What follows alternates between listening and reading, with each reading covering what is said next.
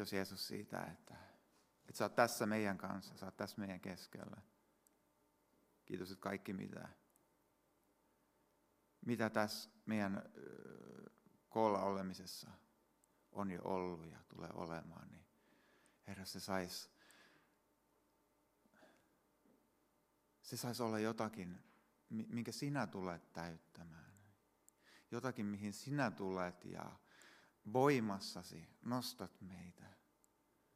Synnytät meihin uutta. Herra, me tarvitaan sitä uutta voimaa. Me tarvitaan sun läsnäoloasi. Herra, kiitos siitä, että autat mua tässä ja autat meitä tässä tämän, tämän puheen, puheen, puheen kanssa, niin Herra, ole läsnä tässä meidän kanssa. Amen.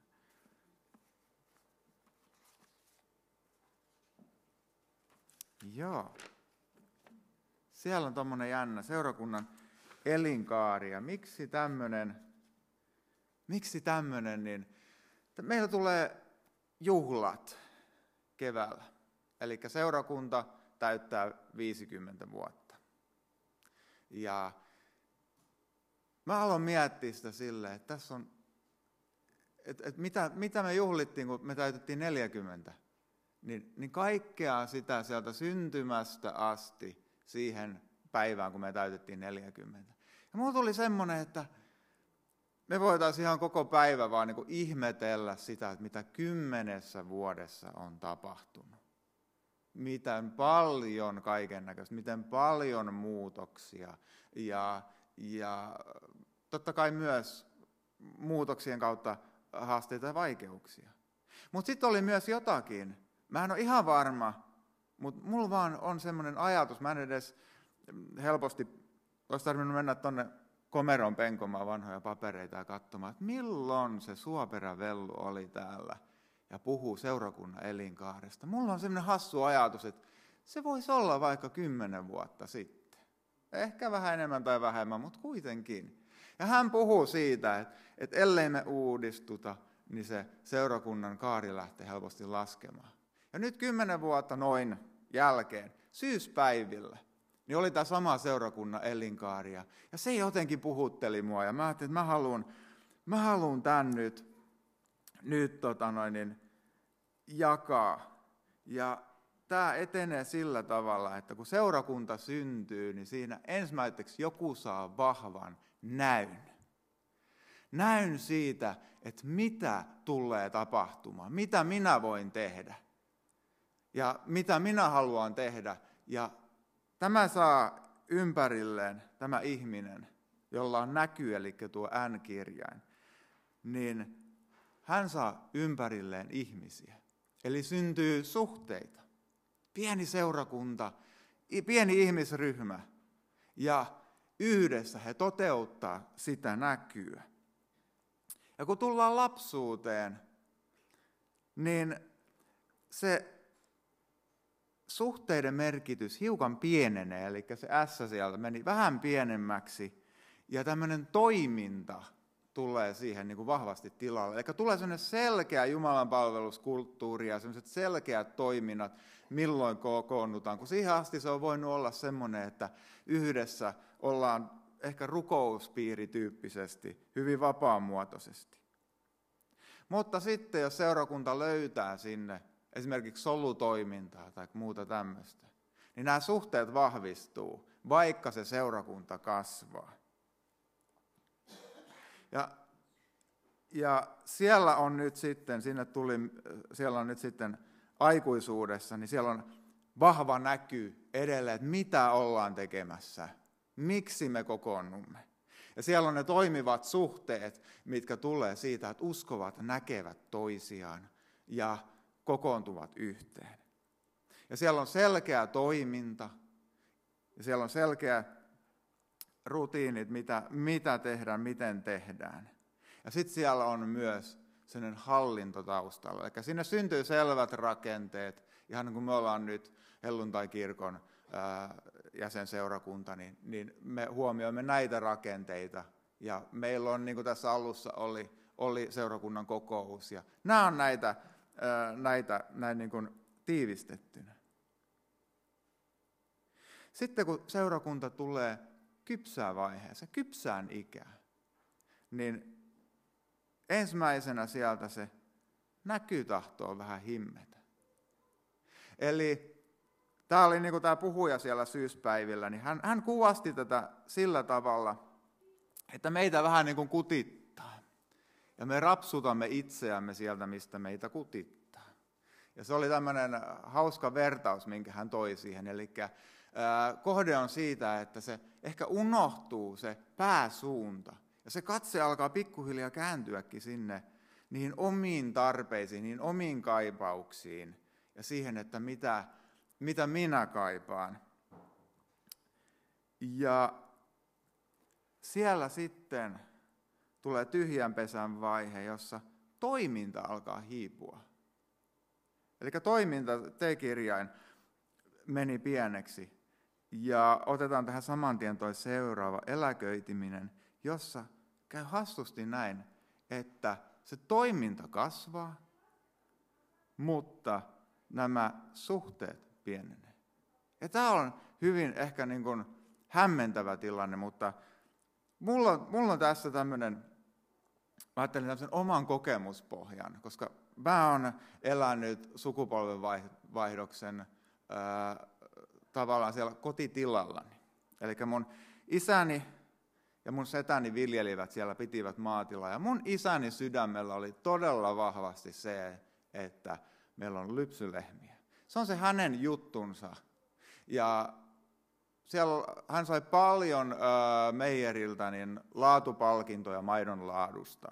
Ja hän sai jonkun, jonkun tota, muista, muista minkä, minkä muistamisen hän sai tämmöisestä. Hän on ollut jalostuksessa, karjajalostuksessa mukana ihan jostakin vuodesta nakkia papu, eikö miten se sanonta meni. Ja se oli tämmöinen hänelle todella tärkeä. Ja jossain vaiheessa sitten hän alkoi puhua, että nyt mun tarvitsisi ostaa ne lehmät ja alkaa jatkaa. Ja minä sitten lähdin mukaan siihen. Minä ostin ne lehmät ja, ja sitten siinä oli vähän, mä en ollut ihan niin innostunut, eli, eli niiden lehmien hoidosta kuin mun isä. Eli hän joutui tekemään aika paljon yksin ja mä olin ehkä vähän semmoinen, niin niin että mua piti vähän niin kuin hoputtaa, että hei, tuu säkin nyt, tos nyt lypsylle sieltä. Aamulla neljä aikaa herätys, että nyt Antti, sinäkin voisit tulla tuonne navettaan. Eli siinä on tämä ikään kuin, että se toiminta ei kukoistanut, vaan se toiminta oli mennyt jo siinä kohtaa hyvin pienelle. Ja sitten siinä tapahtui semmoinen muutos, että kun varsinainen tilakauppa tehtiin, niin mä jossain vaiheessa totesin, että nyt olen näitä muutaman vuoden näitä lehmiä isäni kanssa lypsänyt, nyt nämä kahdeksan lehmää on aika laittaa pois. Ja se voi olla ihan terve valinta ää, niin kuin tulevaisuuden kannalta. Jos meitä on siinä kolme kolme ihmistä työssä ja yksi saa sitä palkkaa, niin se ei ole hirveän järkevä yhdistelmä. Varsinkin, kun ne kaksi alkavat myös hiipua. Eli jos mä olin lähtenyt sinne vähän mukaan, niin sitä, kun minä lähdin mukaan toimintaan, niin ne muut hiipuivat, eli nämä iäkkäämmät vähän niin kuin väsyivät. Ja se, että kun mä aloin pistää lehmiä pois ja rupesin juttelemaan, nyt ei tarvikaan sitten enää sitä punaista autoa soittaa siihen pihaan, eli vasikoita ei enää tarvitse, ei tarvitse siementä ja ää, nyt me pistämme nämä, tämän karjan pois, niin, niin siihen tuli isälle ihan ehdoton kielto. Ei missään tapauksessa näin voi toimia. Lehmät on ihan ehdoton. Ja, ja se mitä tapahtui, niin tilan toiminta kyllä kohosi. Mutta suhteet menivät. Eli minun ja isäni välillä, niin, niin kyllä ne suhteet kärsi siitä, että me emme ymmärtäneet toisiamme. Mulla oli toinen tilanne sitten mun setäni kanssa vuosia myöhemmin. Mä lähdin sitten tilaa viemään luonnonmukaisen tuotanto, eli luomuun. Ja tässä sitten mun setäni oli hyvin vastahakoinen ja hän epäili, että tässä ei ole kyllä nyt hyvä suunta eikä hyvä tulevaisuus, mutta hän toimi toisella tavalla. Hän lähti tukemaan. Vaikka hän ei sitä ymmärtänyt, niin hän lähti tukemaan ja hän tuli mukaan tekemään. Ja Siihen asti hän oli hoitanut rikkaruohojen kitkemisen ruiskulla. Nyt hän pisti paksut hanskat käteen ja kävi siellä aikansa kuluksi niin tota, tämmöisiä rikkaruohopesäkkeitä, ohdakepesäkkeitä kitkemässä, ettei ne pääse leviämään sieltä. Eli hän lähti hyvin konkreettisesti mukaan tukemaan sitä, mihin minä päätin lähtemään. Ja se, oli miele- se on tavallaan mielenkiintoista, että kaksi tämmöistä hyvin erilaista kokemusta. Ja sitten jos ei ole uutta, niin pikkuhiljaa se vanhakin kuolee. Eli siellä on vanhuus, siellä viimetteeksi on oikeastaan enää vain se ne hallinto, ne resurssit, mitä, mitä, mitkä pyörivät. Ja viimeiseksi sekin menee pieneksi, kun tekijät loppuu. Tämä oli tämmöinen elinkaarimalli, mikä syyspäivillä esiteltiin. Ja toisaalta, ei mä lähde nyt siihen sen enempää, että missä me ollaan. Mutta sä voit hetkeksi pysähtyä miettimään, että mitä sä näet meidän seurakunnassa? Missä me mennään?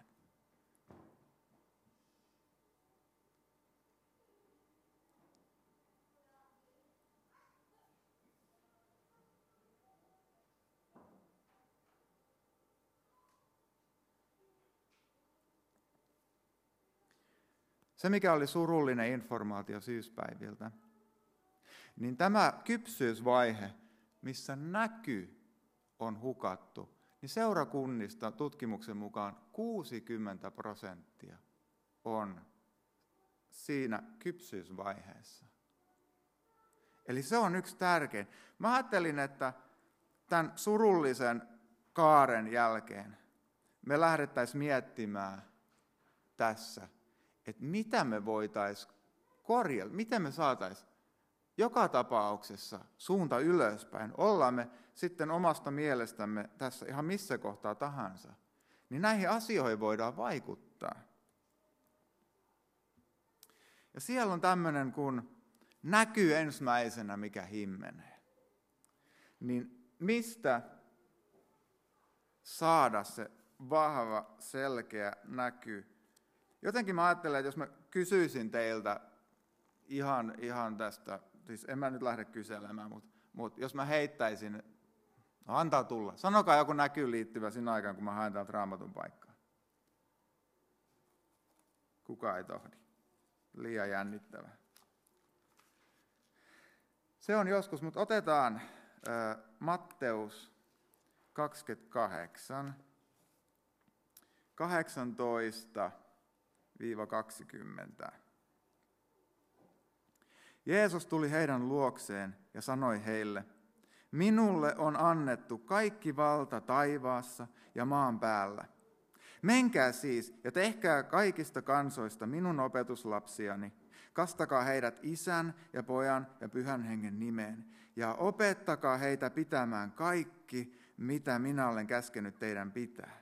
Ja katso, minä olen teidän kanssanne joka päivä maailman ajan loppuun saakka.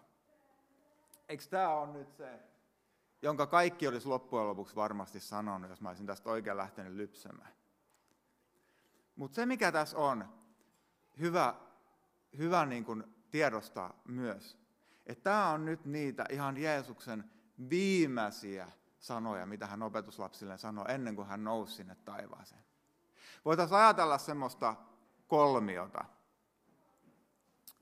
jossa on voi, niin kuin tavallaan vaikka pyramidia, niin sitä perustusta on rakennettu aivan tolkuttoman kauan ennen kuin se huippukivi saadaan sinne laitettua. Ja tämä on nyt jotenkin semmoinen ihan erityinen huippukivi, joka muistuttaa meille sen, että hän on meidän kanssamme. Meillä ei ole mitään hätää. Hän on meidän kanssamme. Hän on tämän seurakunnan keskellä. Hän haluaa nostaa meitä. Hän haluaa kohdata meitä. Hän haluaa, että me löydämme voiman hänessä, hänestä. Ja hän, anteeksi.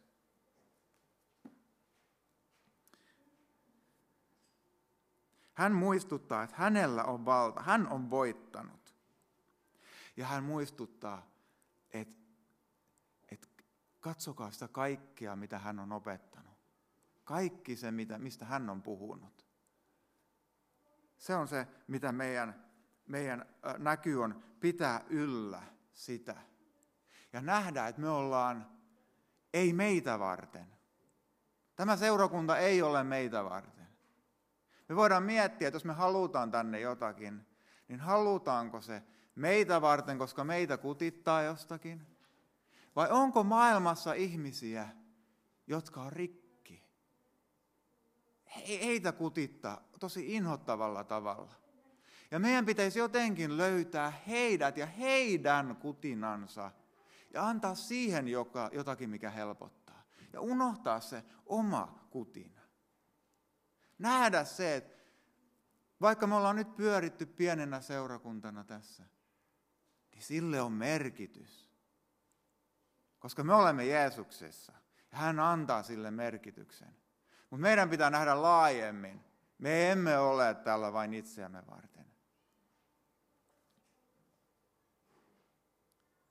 Meidän on ö, määrä olla valona ja suolana. Se on myös yksi osa tätä näkyä. Ja se on ö, semmoista niin kuin henkilökohtaisempaa, mihin tämä seurakunta voi meitä auttaa myös. Mutta me olemme vastuussa siitä, että me olisimme valona ja suolana. Ja sitten vielä mä otan tuosta Johanneksen evankeliumista 15. luvusta jakeen kahdeksan. Siinä minun isäni kirkkaus tulee ilmi, että te kannatte paljon hedelmää ja niin osoitatte olevanne minun opetuslapsianne. Eli siinä on yksi, että meillä olisi seurakuntana antaa jotakin hedelmää tämän maailman ajan ihmisille. Otetaan seuraava. Suhteet. Tämä on myös jotakin, jotakin, mikä tota noin, niin, nimenomaan tästä Johanneksen evankeliumista ja luvusta 15. luvusta luen nyt tähän liittyen jakeet, jakeet yhdeksästä eteenpäin, eli tämän äskeisen perään. Perään, no, mä voin lukea sen myös. Siinä minun isäni kirkkaus tulee ilmi, että te kannatte paljon hedelmää ja niin osoitatte olevanne minun opetuslapsiani. Niin kuin isä on rakastanut minua, niin minäkin olen rakastanut teitä. Pysykää minun rakkaudessani. Jos pidätte minun käskyni, te pysytte minun rakkaudessani. Niin kuin minä olen pitänyt isäni käskyt ja pysyn hänen rakkaudessaan. Olen puhunut teille näistä asioista, jotta minun iso iloni olisi teissä ja teidän ilonne tulisi täydelliseksi. Tämä on minun käskyni. Rakastakaa toisianne niin kuin minä olen rakastanut teitä. Ja tämä on myös sieltä aivan, aivan tota noin, niin, viimeisiä keskusteluja, mitä, mitä ää, Jeesus opetuslapsille puhuu. Ja mihin tämä liittyy? Tämä ää, kohta, rakastakaa toisianne niin kuin minä olen rakastanut teitä. Niin tähän liittyy siihen, mitä tämä 15 luku, mistä se lähtee, että minä olen tosi viinipuu. Ja meidän tulisi olla niitä oksia, jotka olemme Jeesuksessa. Eli me emme itsessämme voi mitään, me tarvitsemme Jeesusta, me tarvitaan sieltä se voima. Mutta meidän tulisi rakastaa toisiamme. Ja tämä jatkuu vielä täällä rukouksessa, joka on Jeesuksen, Jeesuksen rukous siellä ennen hänen kärsimystään. Mennään pari sivua eteenpäin, 17 luku 21. jakeesta eteenpäin. Jeesus rukoilee, että he kaikki olisivat yhtä. Hän nimenomaan rukoilee tämän meille, jotka emme ole läsnä, mutta tulemme, olemme niitä, jotka seuraamme häntä tulevaisuudessa. Että he kaikki olisivat yhtä, niin kuin sinä, Isä, olet minussa ja minä sinussa. Rukoilen, että hekin olisivat yhtä meissä, jotta maailma uskoisi sinun lähettäneen minut. Sen kirkkauden, jonka sinä olet antanut minulle, minä olen antanut heille, jotta he olisivat yhtä, niin kuin me olemme yhtä. Minä heissä ja sinä minussa, jotta he olisivat täydellisesti yhtä, ja maailma tietäisi, että sinä olet lähettänyt minut ja rakastanut heitä niin kuin sinä olet rakastanut minua. Yhtä, jotta maailma tietäisi, että sinä olet lähettänyt minut.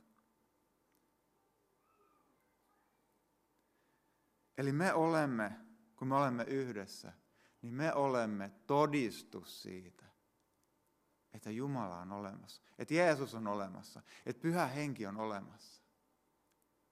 Ja sen tähden tämä on todella tärkeä. Me, niin kun, mä mietin tämmöistä. Me olemme, me olemme äh, kiinni Jeesuksessa. Me olemme se viinipuun oksa, joka olemme kiinni, kiinni siinä rungossa, joka on Jeesus ja me ammennamme sieltä Jeesukselta. Mutta me olemme yhtä samalla tavalla. Kun me olemme siinä rungossa, niin me oksat olemme yhtä. Eli ne oksat ovat kiinni toisissaan. Mieti, jos sä menet metsään kävelylle, kuusi metsään, ja siellä ne kuusen oksat on kauniisti, niissä on lunta ja nyt ne on kauneimmillaan. Ja sitten vastaan tulee puu, minkä oksat on kaikki haarautuneet ja menneet yhteen, toisiinsa. Ne eivät heilu tuulessa erikseen, vaan se koko puu heiluu yhtenä, koska kaikki oksat ovat haarautuneet ja limittyneet kiinni toisiinsa. Ottaisitko valokuvan, jos näkisit tämmöisen kuusen? Lähettäisitkö sen kuvan ihan kaikille?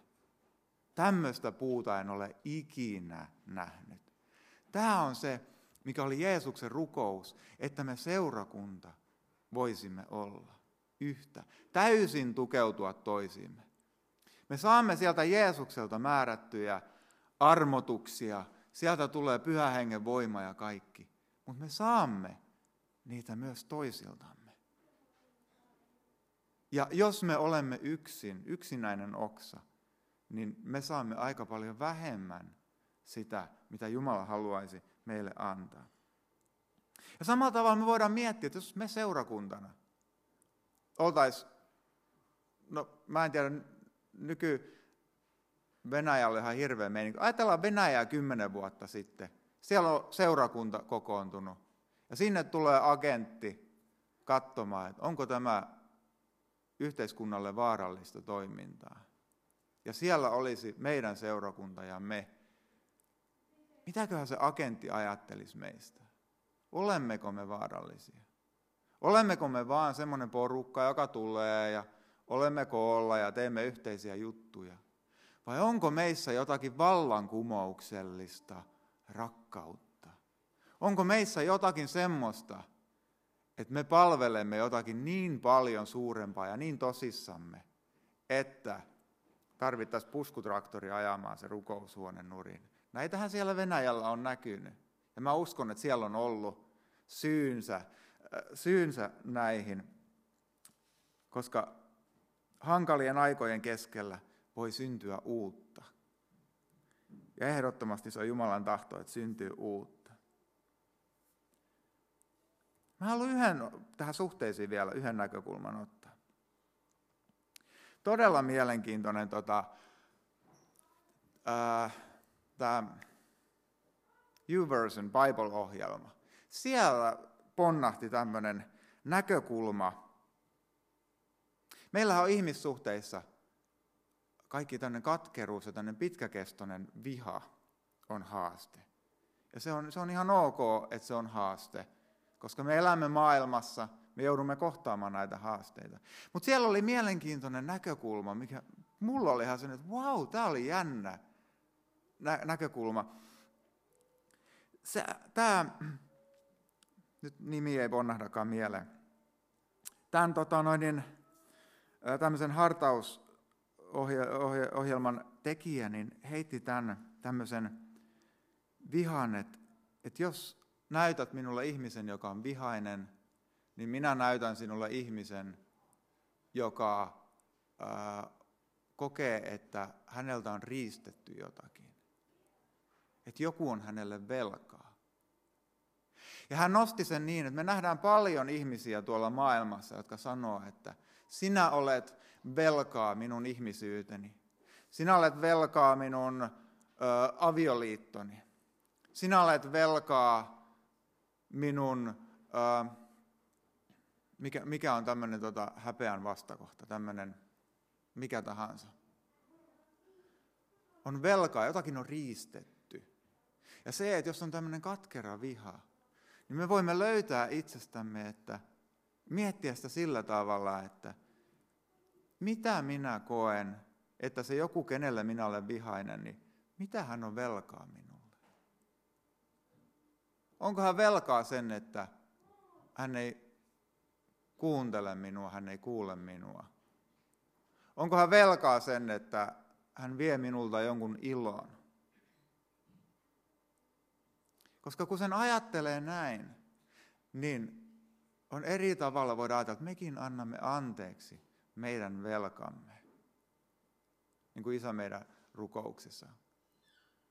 Että me voidaan antaa anteeksi se, että joku on meille velkaa.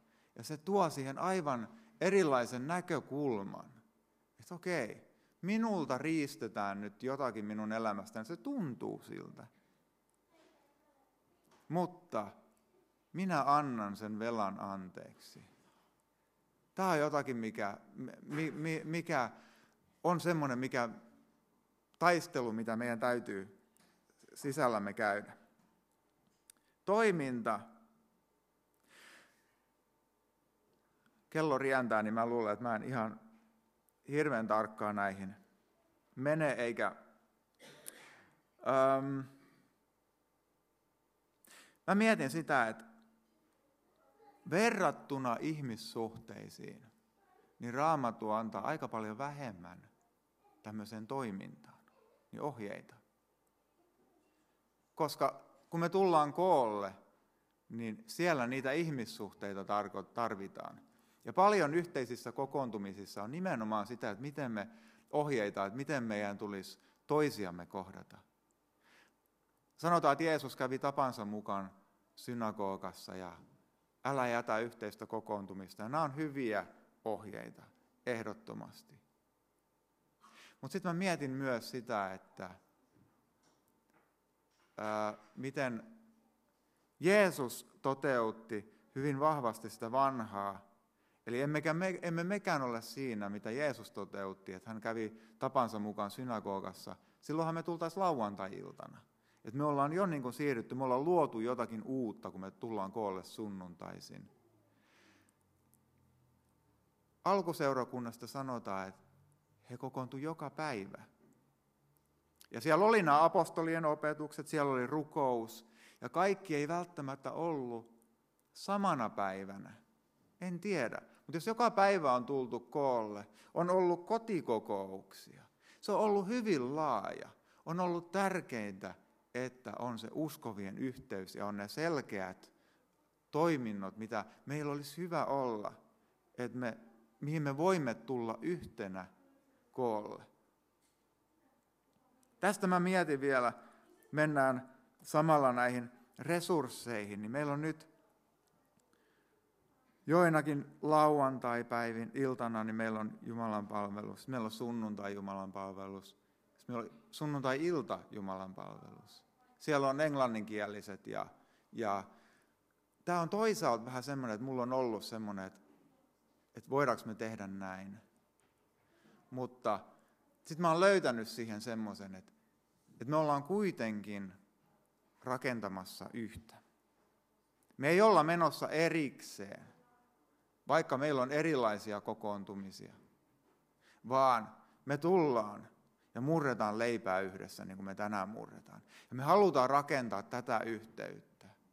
Ja mä toivon, että me saataisiin kaikkien näiden eri ryhmittymiä, mitä meidän seurakunnassa on, niin semmoista, että meillä on lupa olla erikseen, mutta me haluttaisiin olla yhtä. Ja tästä mä otan näistä viimeisistä resursseista, niin semmoisen, mä otan vielä, vielä tuosta Johanneksen evankeliumia, niin, niin tota, 15, 15 luvusta jakeet 16 ja 17. Te ette valinneet minua, vaan minä valitsen teidät ja asetin teidät sitä varten, että menisitte ja kantaisitte hedelmää, että teidän hedelmänne pysyisi ja että isä antaisi teille, mitä sitten anottekin häneltä minun nimessäni. Sen käskyn minä annan teille, että rakastatte toisianne. Tämä ikään kuin tiivistää nämä resurssit, että me anoisimme Jumalalta. Jumalalta tulee jokainen hyvä anti. Se on lahjaa Jumalalta. Ja ihan niin kuin ne oksat on kiinni toisissaan, niin me olemme se Jumalan vastaus resursseihin. Meidän aikamme, meidän rahamme, meidän kykymme, meidän lahjamme. Ja me rakennamme myös sitä, niin kuin me olemme tänään näistä asioista keskustelleet, miten me käytämme näitä resursseja, mitä me olemme saaneet. Että nämä resurssit sais tuoda meitä sitten kuitenkin yhteen. Tässä oli hyvin paljon semmoista, mitä mä oon niin itse itse niin kuin miettinyt, itse joutunut prosessoimaan kaiken näköistä.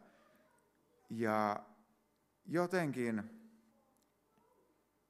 jotenkin, ottakaa tämä siitä suunnasta. Mä, mä pohdin tätä ihan erityisesti, mulla on tarve puhua tätä niin kuin itselleni. Mutta mä toivon, että me, jokainen voitaisiin löytää se, että miten me voitaisiin puhua tätä itsellemme katsoa ihan rauhassa itseämme ja miettiä, että mitä, mitä velkaa ihmiset on meille, mitä meidän tulisi antaa anteeksi, miten me voitaisiin löytää eteenpäin niin, että me oltaisiin yhtä. Ja myös se, että, että meillä on nyt se tilanne, niin kuin me nähtiin, että, että meillä on nyt resurssit aika vähäiset. Meillä on vaikeuksia saada Jumalan palveluksiin vetäjiä ja on vaikeuksia saada musiikkia ja muuta. Ei anneta sen olla se pääasia. Meidän pääasia on se, että meillä on suhde Jeesukseen. Ja se on se, miksi me tullaan koolle. Että meillä olisi, me ylistettäisiin Jumalaa yli kaiken. Ja me parhaamme mukaan autettaisiin meidän lähimmäisiä, jotka kärsii tuolla maailmassa. Ja sitten se niin kuin siihen rakkauden kolmoiskäskyyn annetaan se kolmas. Jeesus antaa silloin viimeksi sen kolmannen, että me olisimme yhtä. Niin mitä se vaatisi minulta, että me voitaisiin olla yhtä? Ja me kiitetään siitä, että Jumala auttaa meitä siinä, koska me ollaan hänessä, me ollaan kiinni siinä viinipuussa. Amen.